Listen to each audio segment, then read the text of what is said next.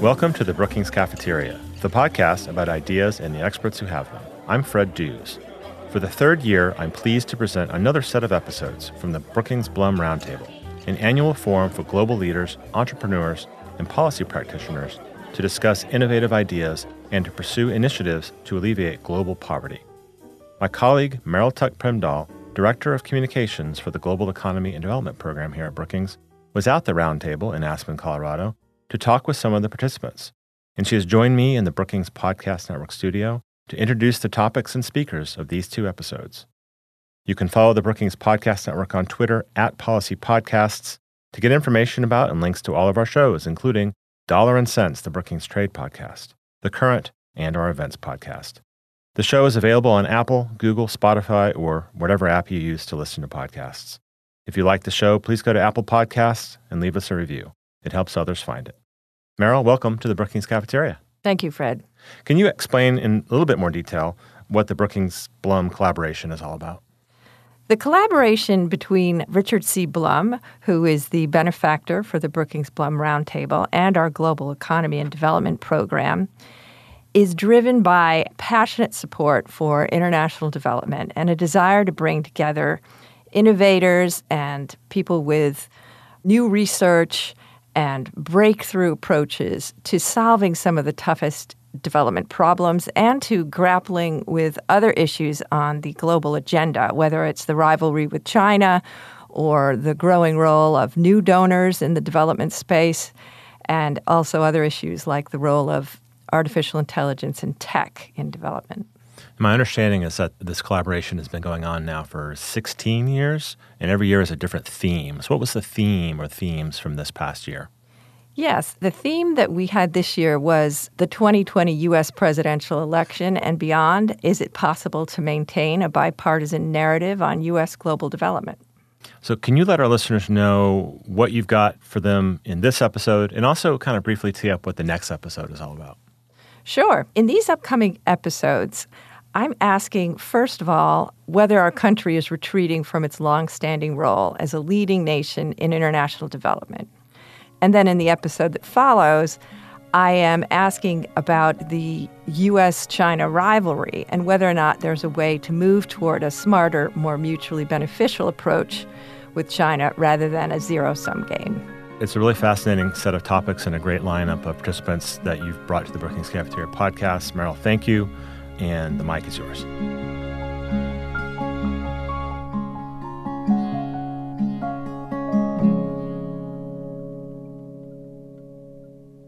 Merrell Tuck Primdahl here, recording from the annual Brookings Blum Roundtable. Listeners today will be hearing from E.J. Dionne Jr., Senior Fellow at the Brookings Institution, as well as a syndicated columnist and prolific book author. Also, Liz Schrayer, President and CEO of the U.S. Global Leadership Coalition. Liz will be asking a few questions to Charlie Dent, former Republican congressman from Pennsylvania's 15th District. Charlie is currently a policy advisor at the law firm DLA Piper and is a political analyst for CNN. Our topic is the U.S. presidential race and how to get traction around support for international development. Let me start with a few questions to EJ. This is his first time attending the roundtable. So, EJ, what were some key takeaways from our session titled Mapping the 2020 Political Landscape Foreign Policy Platforms and Development Cooperation? The thing that's really struck me being at this meeting is that beneath the surface, there has actually been some agreement across our usual lines of division around certain aspects of foreign assistance, around lifting women up around the world.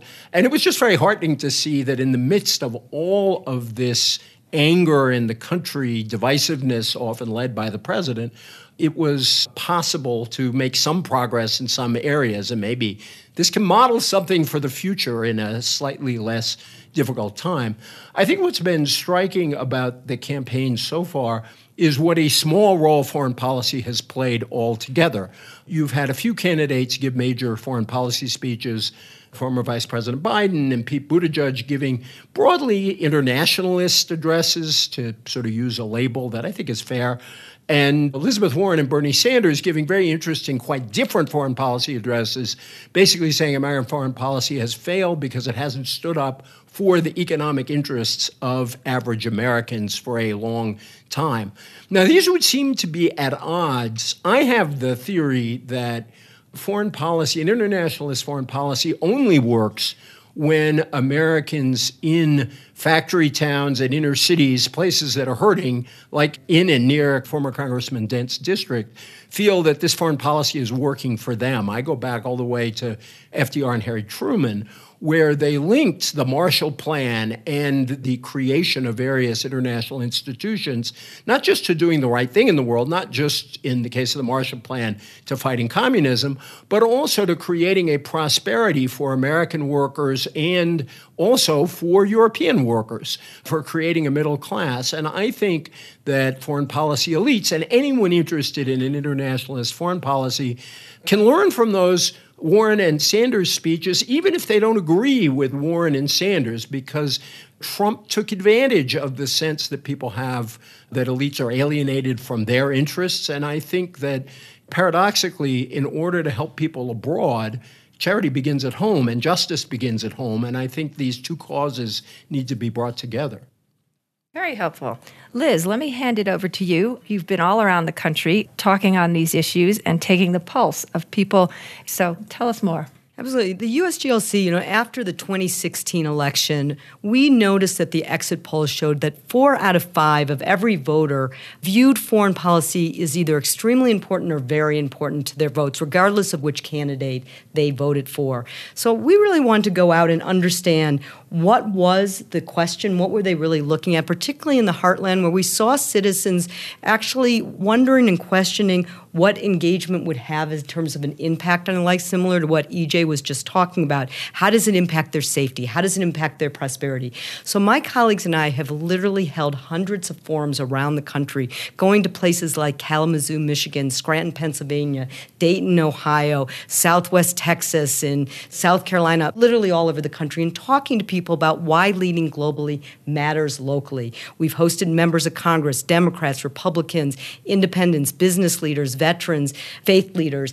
And one message has comes loud and clear. Americans see the danger of withdrawing. They understand that infectious diseases like Ebola have no borders. They understand that conflict can land at our doorstep tomorrow if we don't pay attention to it overseas. And they really understand great power competition with countries like China has an impact impact if we don't engage. So, one of the things that we focused on is well, how do you tell the story? How do you make the connection? I still remember talking to a business leader in Macomb County, Michigan. Everybody focused on that because that was where a lot of Obama voters switched to Trump voters. He is a father of four, and he talked about the competition China really worried him. When I told him 11 of the 15 biggest exporters were once foreign aid recipients, he said, Oh, I get it. And immediately understood why international international development was really important. I talked to a lot of veterans. They absolutely get why America's engagement is important to our security. But what they get is they get what Jim Mattis tells us all the time. If we don't fund the State Department, then we're going to need more ammunition. So I think this election is setting up in 2020 to be a really important election for an opportunity for candidates to talk to the American voters about why our engagement matters to our security and our economics. But they have to do it in a way that tells a story about why and exactly about what EJ was just talking about and exactly why I'm really glad that I'm sitting next to Congressman Charlie Dent, who can talk about how it matters to his former district in Pennsylvania.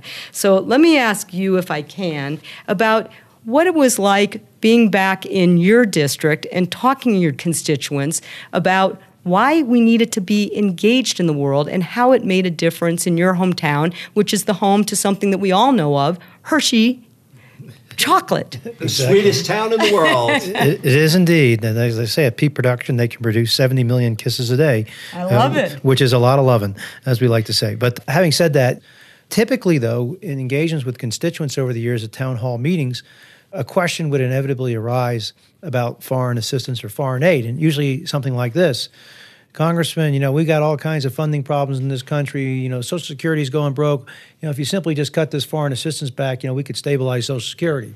something like that. That's typically the question you're going to get. And I think that there's obviously a lack of understanding of what we do in foreign assistance, but one way I tried to connect foreign assistance to that individual, I would say to him, well, you know, this country has a national security strategy that is three legged, as far as I'm concerned diplomacy, defense, and development. And we spend a hell of a lot of money on defense.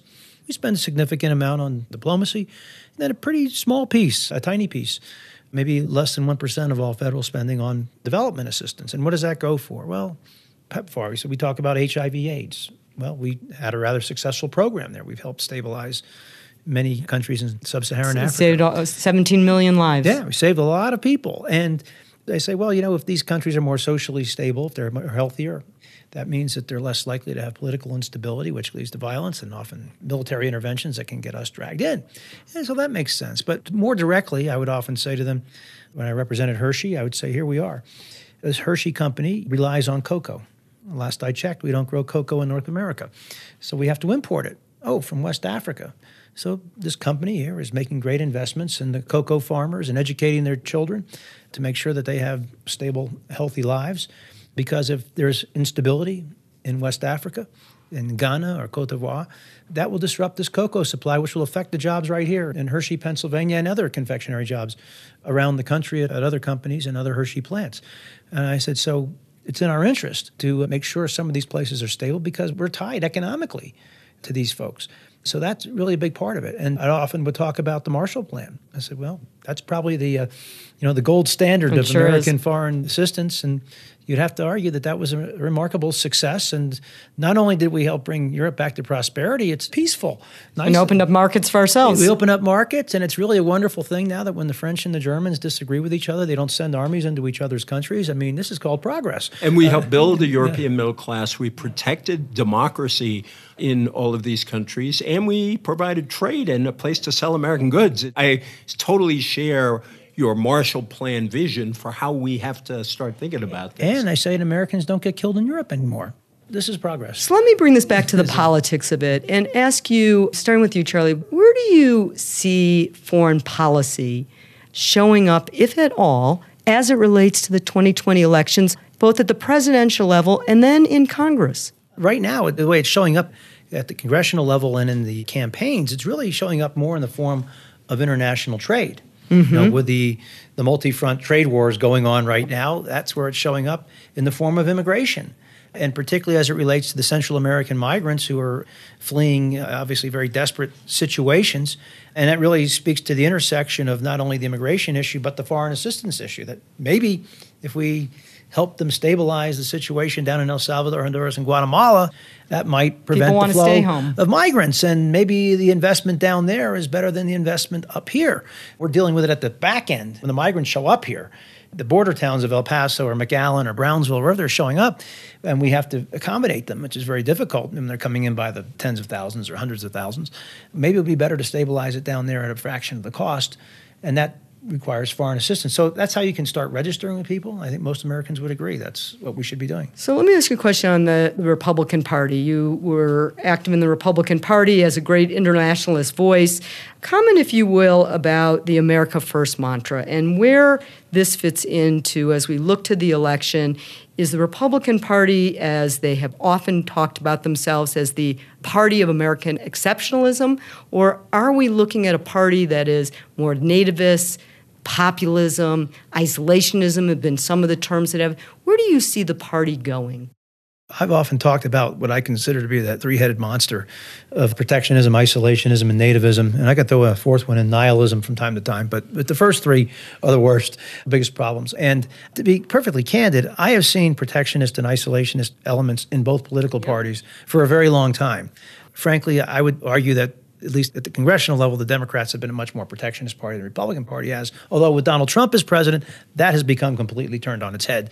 Given where he is, he sounds like an AFL-CIO Democrat on trade. Uh, so- Watch that, Congressman. that's what, that's what he, so, so long story short is there is this problem within the party. I worry a lot about the nativism. You see that with some of the uh, very harsh rhetoric about immigrants, whether it was the travel ban a year or two ago, to some of the rhetoric mostly coming out of the White House about the people who live south of the border. So I think there is this challenge within the party. That said, there are plenty of members of Congress on the Republican side of the aisle who deeply believe in a robust American international presence and leadership, and that uh, we are a force for the good in the world. And I think that many of them, while not very public about it, I think privately are very dismayed and horrified by some of the things coming out of the administration.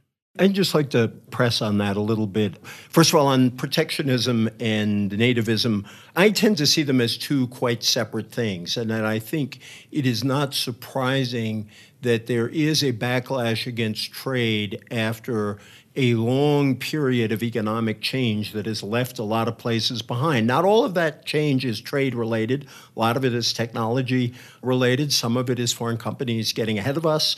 But there is a trade component, particularly after China joined the WTO. So I think that that's why, for example, Trump's tough on China policy, a lot of people say he's not handling it very well. But that sentiment that we need to renegotiate the relationship with China, I think is widely held across both parties. That's different from the kind of often very hateful rhetoric that's coming out of the Republican Party. And it's such a radical shift from the strategy that President George W. Bush pursued along with Karl Rove, where he tried to get immigration reform through Congress when he was president. And I've always seen the defeat of that by Republicans in the Senate is really, in a way, the beginning of the Trump movement because already back then, large segments of the Republican Party were moving toward a nativist position. And that was a big part of the Tea Party that we didn't talk about that much, but it was an important element in their view.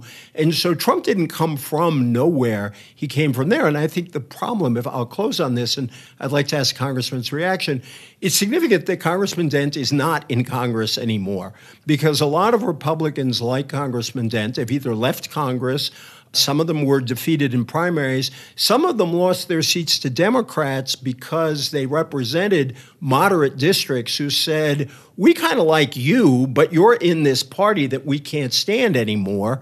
And a lot of Republicans went down to defeat in 2018. So Democrats are now almost the party that runs from moderate Republicans to Democratic socialists because of what's happened to a lot of these formerly Republican voters there's a fair amount of truth to that. The only thing I, I would probably comment on on the protectionism issue I think you're right, EJ, about China. There is a broad consensus that China steals intellectual property, they coerce technology transfers, they engage in improper subsidies of industries and the metals, especially. So there is that concern. But the concern that I've had is then why impose tariffs on Canadian aluminum and steel? Amen. No, or, absolutely. Or German cars. What did BMW do to this country other than invest too much money in America? I mean, no. really, is this what this is? No, about? that that is crazy, and that, that and doesn't have broad. And so, support. but you're right about the the China issue. So and, and my observation too over the years has been that a lot of people would blame international trade for the failure of an industry. In my area, steel failed. I could tell you it didn't happen because of trade. That was not the primary reason by far. It was failure to innovate. They had all kinds of other issues stemming back to the 50s when they were very strong that led to their ultimate demise. Long story short, the Republican Party, I think, has to become much more socially tolerant and accept the fact that there can be great wins for the party on some of the initiatives. I would tell Republicans take credit for the PEPFAR program. So, one of the interesting areas is that where there's so much polarization in Congress today, in Washington today, around the country today, one area, which is, Charlie, what you're just touching about, where there is bipartisan agreement is in the area of international development. And we've seen it over and over again. In the last Congress, the one area where there was more bipartisan legislation passed than almost anything was around global development and a whole range of issues on water, on wildlife trafficking, and on fighting human trafficking, on electricity, Power Africa. And one of my questions to both of you is why are we seeing this? And you're sitting here in a roundtable conversation where we're exploring what are the big agenda items that people can rally around. So, why, Charlie, is there energy in Congress around these issues? And is there hope that this can be a place where we can continue? We saw the administration get excited about building capacity around development finance. Ivanka Trump is leading a women economic empowerment initiative with bipartisan support in Congress. So, I'm curious to see if, is this an area where we can continue to see bipartisan support? Yes, uh, generally, uh, particularly for the members of Congress who are on the, well, I hate to use the term committees of jurisdiction, but those on the committees of jurisdiction, whether they be on the appropriations subcommittees dealing with State Department foreign operations or on the foreign affairs and uh, Senate foreign relations committees, these people tend to embrace these types of issues. So there is that. Now, the challenge for people concerned about uh, international development is the budget office in the White House. That even though there's this great bipartisan uh, consensus on some of these issues, their budget proposals always come out with a significant reduction to the State Department and related agencies. And Congress keeps rejecting it. And though. Congress keeps rejecting it. So that's the good news. The bad news is foreign assistance is an easy target. It's a very easy target when you have a budget office that says we're not going to touch Medicare or Social Security, we're going to increase defense spending, so we have to find some savings somewhere. Oh, here's foreign assistance. That's easy. That's how they do it. And that's why they, you get a budget proposal that slashes the State Department to pieces. So that's, I think, really the bigger challenge is on the funding level. But what was incredible is when they did, across the board, this last three years now, we've seen Freedom Caucus members and Progressive Caucus members come together to reject these draconian calls of cuts. Well, I always said, you know, the president proposes and Congress disposes. I said that for every. I say that after every budget presentation by every president of either party. They always propose things that they're going to get trashed at the end of the process. So you're right. You have good allies in Congress.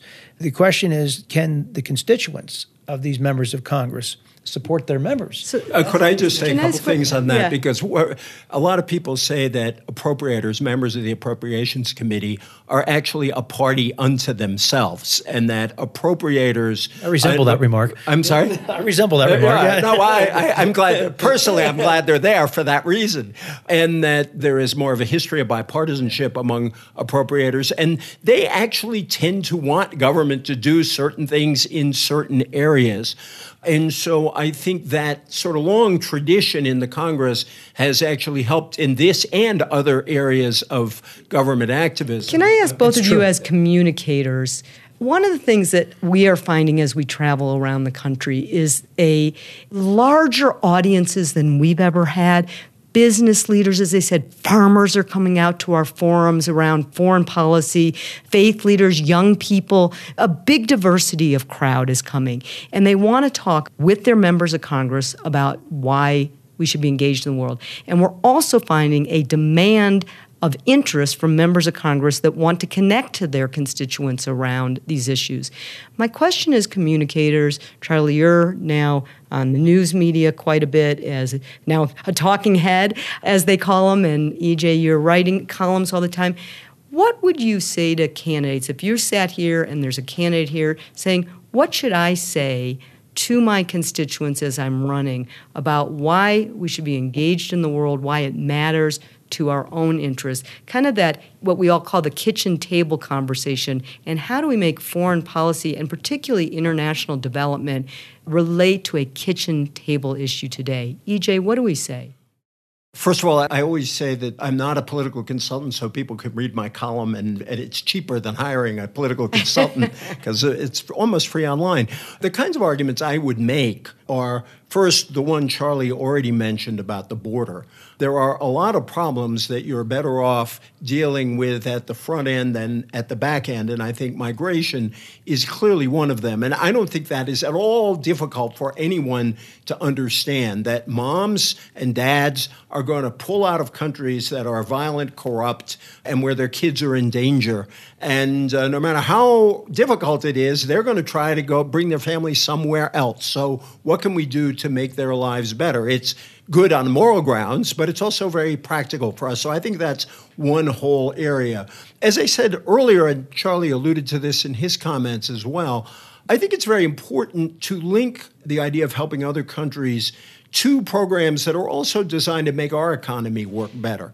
I think, particularly for people who have gotten the short end of the stick economically over the last 25 or 30 years, they have a right to expect that government, when it creates foreign policy, when it thinks about foreign assistance, is also going to be thinking about them. And I thought Charlie's story, for example, about cocoa in West Africa is a good example of that. But there are other ways. For example, I think Judy Harris, who's at the Hewlett Foundation, has talked about agreements with corporations where you could really sort of begin to demand action at both ends of the supply chain. That you ought to treat workers well at our end of the supply chain, but you also ought to treat workers well at the origins of the supply chain. I think there are conversations you can have about foreign assistance and the ways we are interlinked with the world because I think instinctively everybody understands that we are connected in ways we've never been connected before, and like it or not, we have to deal with that fact.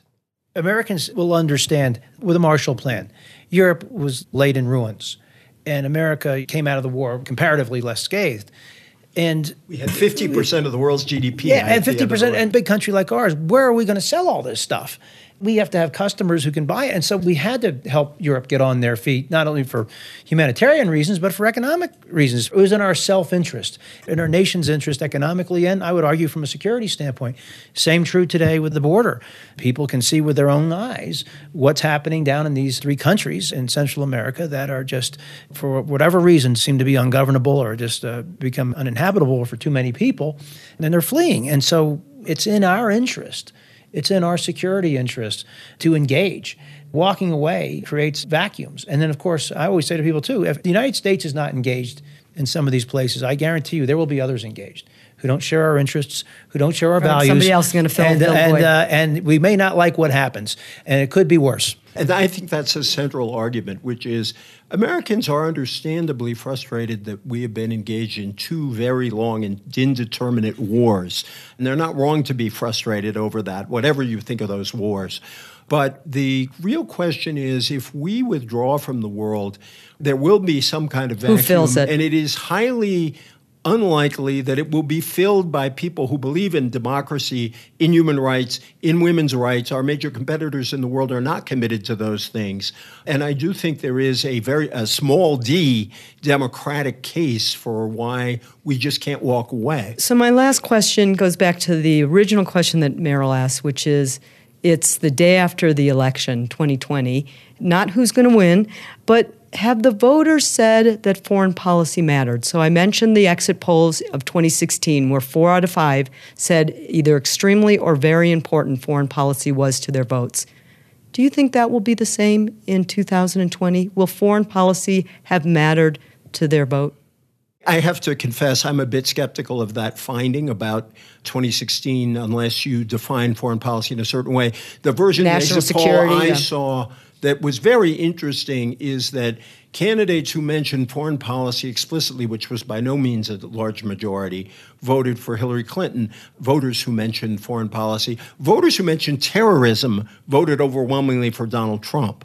I think so Americans maybe a broad, are a broad frustrated. Definition. You know, in other words, I think some Americans. The Center for American Progress did a very interesting study where what they were really looking for in foreign policy is first a foreign policy that protects us, particularly from terrorism and foreign attack, but also that in some ways protects our economy. If you define it broadly that way, then you can say, yes, a lot of voters will have this on their minds in 2020. But I think the nature of President Trump's presidency, and I'll try to be very restrained here, is that Donald Trump will be the issue that overrides everything else. And that for some people, it may be his foreign policy, maybe ethno nationalism. For other people, it will be other aspects. But along the way, candidates are going to have to talk about these issues. They are running for commander in chief. They're running for commander in chief and chief diplomatic officer of the country. And so we are going to hear about it. I just would be very surprised if it's a central issue absent an emergency of some kind. yeah, kind. I agree with EJ. My observation has been that most voters may say that they're interested in foreign policy but they sure don't talk about those issues generally to their elected officials. Although with Donald Trump in office, I do think foreign policy has taken on a bit of a new meaning. I think many Americans now are starting to think more about the last 75 years and what it has meant. Where we had this consensus on foreign policy for at least up through the Cold War, and I would argue even after the Cold War, we had a consensus for a period of time, but we don't have that consensus anymore. It was bipartisan. And this whole international order that's being questioned. I mean, I, I was always appalled when the president said he wanted to pull out of NATO. I thought, well, this is this is the foundation of American national security policy. Why would any American president say such a thing? And so I think many are questioning this order that the United States, with our friends and allies, created and have led. And I think many of people are thinking about foreign policy in a different way if Trump leaves office, either in four years or eight years, where does the country stand? Do we go back to where we were before? And I think most people are saying, well, probably not back there, but where do we where go? Where do we go? Where do we go? You need to get to a better place, but we can't go back to where we were either. So I think foreign policy is at the fore of many people's minds. But at the end of the day, most people are going to vote about, hey, my healthcare premiums are too high. My deductibles are too high. I can't pay my college loans off. I'm stuck in a job I don't like. I want a career, not just another job. So more their own personal circumstances, I think, drive a lot of their their votes. Sometimes foreign policy is a bit abstract. Thank you. This is a fascinating conversation. It will be interesting to see as the uh, election draws nearer if indeed some international relations issues do start to hit the debate stages a little more often than they are up to now. But in the meantime, let me thank the participants. Thank you. Thank you.